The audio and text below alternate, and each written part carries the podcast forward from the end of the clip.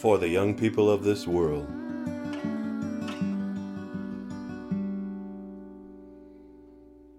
These are the impressions that remain after a life spent in search of the truth.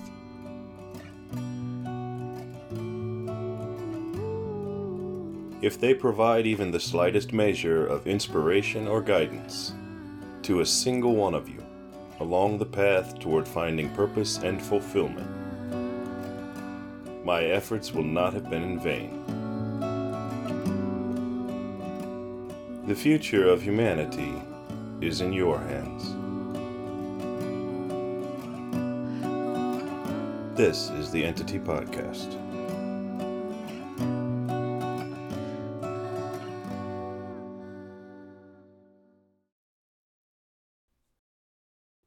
When there is only the self, distinctions between pain, pleasure, poverty, and wealth, and even life and death do not exist.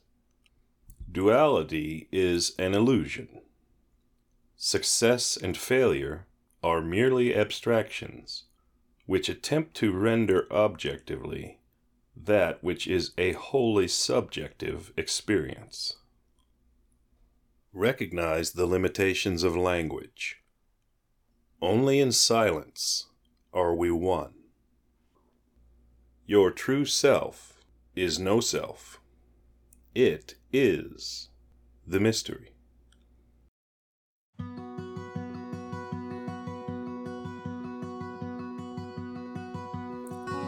It is possible to enter into trance like states of altered consciousness that transcend our usual everyday perception of things.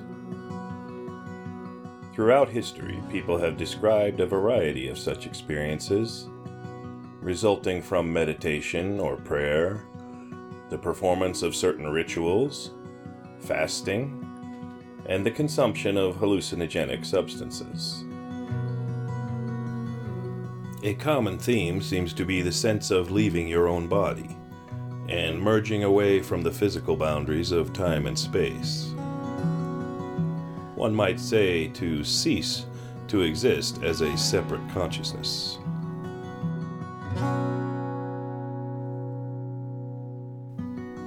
People who have had near death experiences also describe things like hovering over their own body and seeing a bright light. The so called Tibetan Book of the Dead purports to be a guide to understanding such experiences, which occur in the interval between death and rebirth. These include a wide variety of visions, similar to those which occur in our dreams.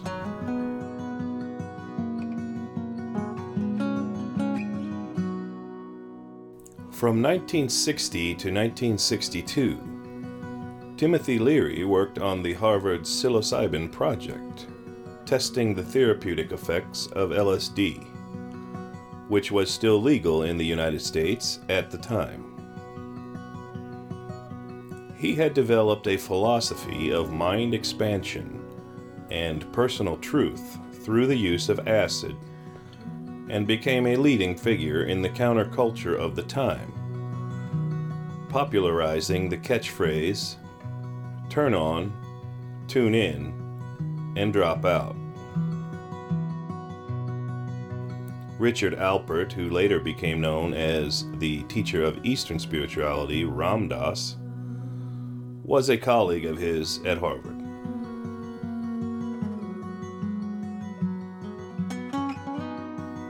On the West Coast, the fledgling author Ken Kesey participated in government studies involving LSD to supplement his income.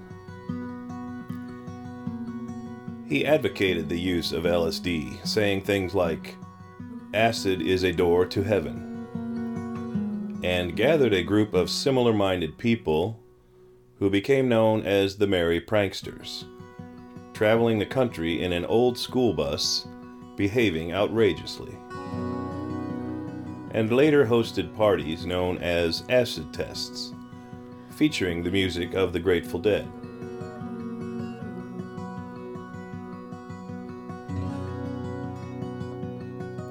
Neal Cassady, who had been the inspiration for the character of Dean Moriarty in Jack Kerouac's popular novel On the Road, was the bus driver for Kesey's band of merry pranksters.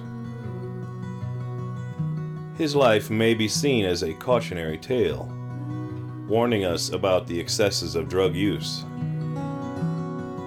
On the other hand, perhaps karma was the determining factor in his story.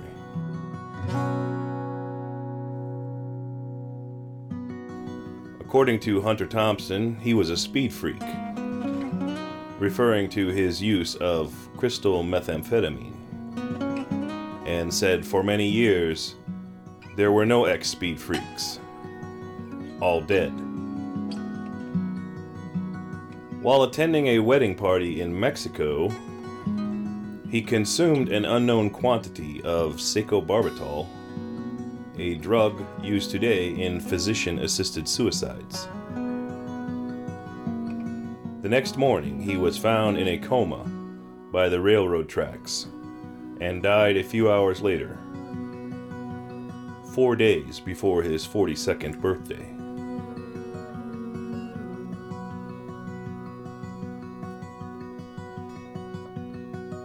The experience of ceasing to exist as a separate consciousness is often blissful and wonderful.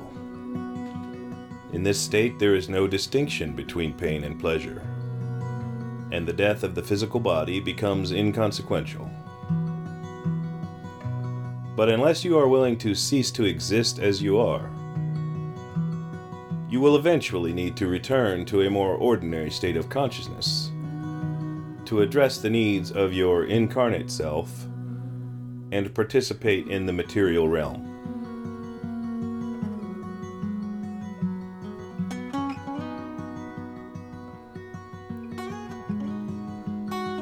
The proliferation of LSD made these types of experiences easily accessible to the masses, without requiring them to undergo the rigorous indoctrination into a spiritual tradition which had been the case generally throughout history.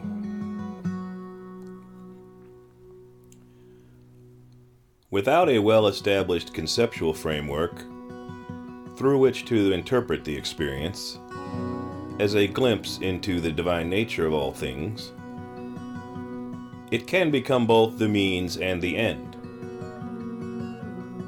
But the goal of seeking enlightenment, on the mountaintop, so to speak, is to ultimately participate in the everyday world in such a way that your spiritual insight will have a beneficial effect on your surroundings in an effort to heal the fractured state of things. When you have merged with the divine essence, you realize that there is nothing else. There is nothing that is other than that divine essence. There is only the self. Whatever it is cannot be described in words. There is nothing to say.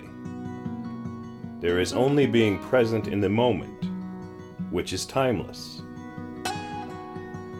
We simply cannot use the conventions of the historical realm, in which everything is relative, to describe that which is absolute.